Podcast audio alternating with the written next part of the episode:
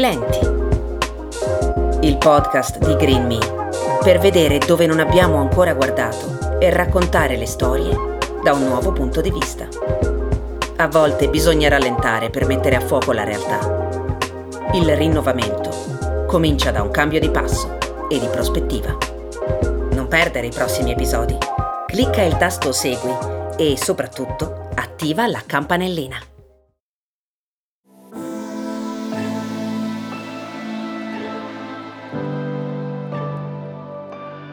I polpi sono animali dall'intelligenza spiccata. È stato provato che assumono comportamenti sorprendenti e tipici delle specie più evolute. Sono in grado di adattarsi alle circostanze, possono usare utensili, sviluppano strategie di caccia originali e specifiche a seconda delle loro prede, possono modificare la forma del loro corpo a seconda delle necessità, come il polpo Inky, per esempio, un esemplare che è riuscito a scappare dall'acquario di Napier in Nuova Zelanda sfruttando il coperchio della sua vasca, rimasto sollevato di un piccolo spiraglio a causa di una probabile distrazione del guardiano. L'animale è riuscito a uscire dalla sua prigione e ha raggiunto uno scarico nel quale si è infilato, assumendo una forma tubolare, e nessuno lo ha più visto. Aspettava questo momento da tempo il guardiano si è distratto perché la compagna l'ho chiamato proprio mentre stava per richiudere il portellone superiore del suo settore di contenzione. Si sono messi a litigare per scegliere dove andare a mangiare. Pare che a lei non piaccia come si mangia da queste parti e vuole andare più lontano, mentre lui si scoccia. Vedi tu che problemi. L'importante comunque è che quello scemo ha lasciato uno spiraglio aperto Non che sia facile arrivarci, ma la speranza mette voglia di vivere, di combattere, di abuzzare l'ingegno. E qui lui era tanto così dal perderla, quella speranza.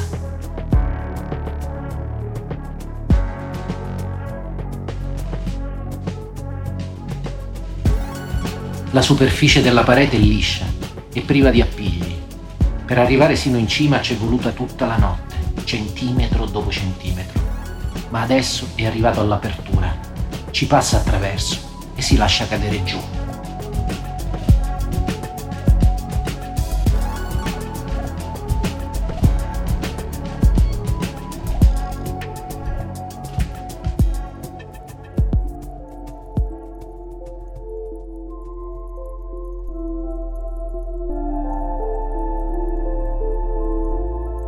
Spagna, Gran Canaria. Nel porto di Las Palmas, la Nueva Pescanova, una multinazionale dedita alla pesca e al commercio di prodotti ittici, decide di aprire i battenti di un gigantesco allevamento intensivo di polpi. In questo impressionante luogo di coltura e mattanza artificiale saranno allevati e uccisi un milione di polpi l'anno, in modo da garantire una produzione di circa 3.000 tonnellate di carne di polpo. Sono numeri che lasciano a bocca aperta ma ancora più sconvolgenti sono i sistemi di riproduzione coatta, soppressione e macellazione di questi peraltro intelligentissimi animali. Associazioni animaliste di tutto il mondo si sono mobilitate per opporsi a questo sadico progetto, confermato anche dal report compilato da Compassion in World Farming e Eurogroup for Animals dal titolo Uncovering the Horrific Reality of Octopus Farming.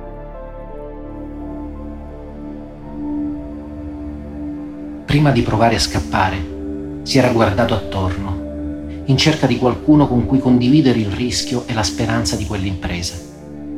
Ma gli altri detenuti erano ormai del tutto istupiditi, larve impossibilitate a comprendere quel che gli accadeva intorno, insensibili al loro stesso destino.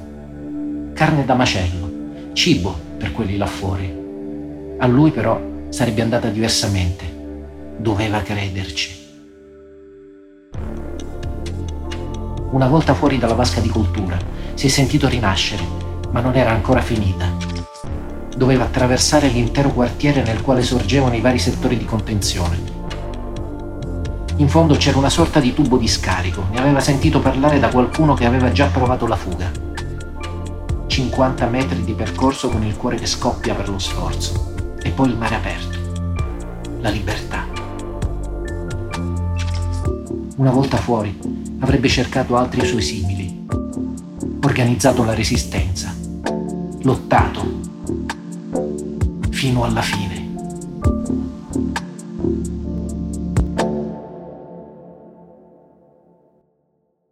Oltre ai gravi danni all'ambiente che un allevamento intensivo produce, come il sovrasfruttamento delle popolazioni ittiche per far da mangime, non ci si dovrebbe dimenticare quanto una simile pratica possa essere crudele e contraria al benessere animale. Allevare animali dalla natura solitaria come i polpi, stipandoli in vasche affollatissime e tenendoli costantemente esposti alla luce artificiale per aumentarne il tasso riproduttivo, comporta il rischio di aggressioni interspecie e possibili episodi di cannibalismo. Secondo il rapporto di Compassion World Farming del 2021, i test sperimentali di allevamento dei polpi indicano un livello di mortalità del 20%. Un esemplare su cinque non sopravvive al ciclo. È una pratica indegna di una società civile. Dopo che gli appelli rivolti dalle associazioni animaliste delle autorità delle isole Canarie sono rimasti inascoltati e il progetto di allevamento massivo è partito, le frequenze di trasmissione neurale di tutti gli esemplari di polpo presenti sul pianeta Terra si sono intasate di un unico, sintetico, perentorio messaggio. Condizioni della colonia presente sul pianeta Terra critiche. Rapporti con la specie umana compromessi e non più recuperabili. Invadere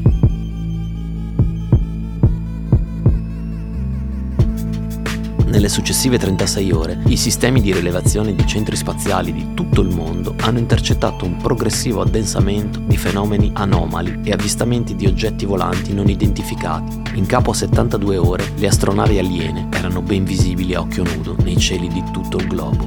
Poi l'invasione è iniziata.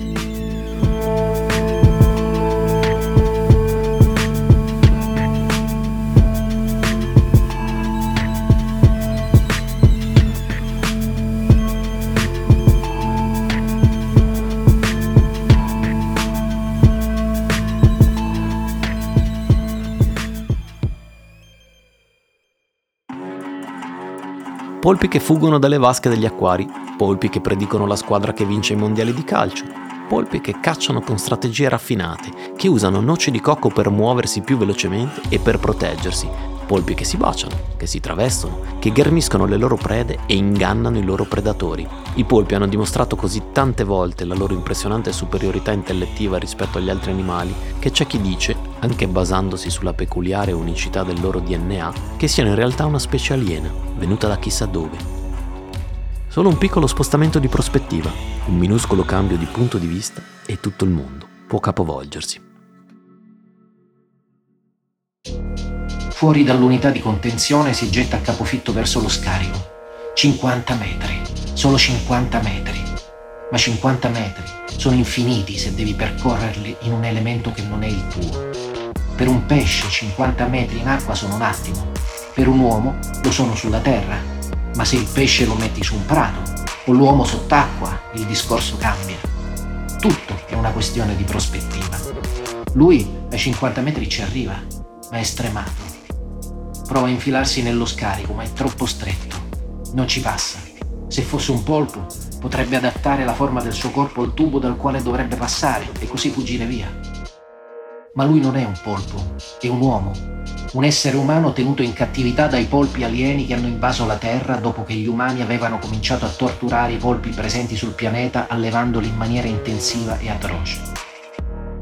I polpi hanno reagito e ci hanno sottomesso in breve tempo e ora quest'uomo, che ha provato a fuggire, morirà annegato, perché la sua specie non sa adattarsi bene come quella dei polpi.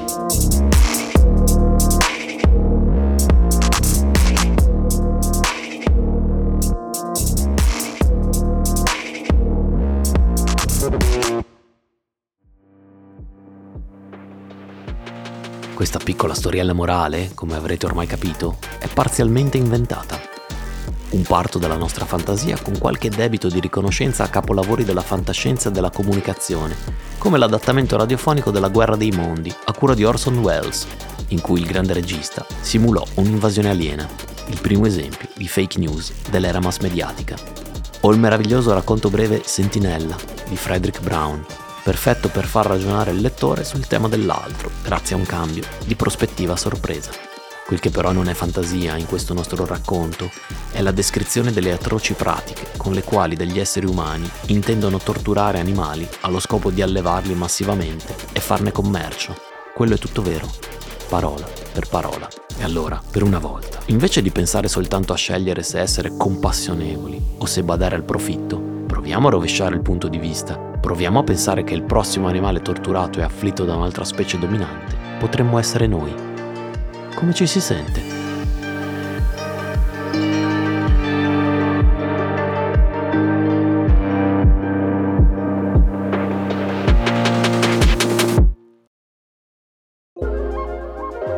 Lenti è un podcast prodotto e realizzato da Green Me con la collaborazione di Banshee Produzioni.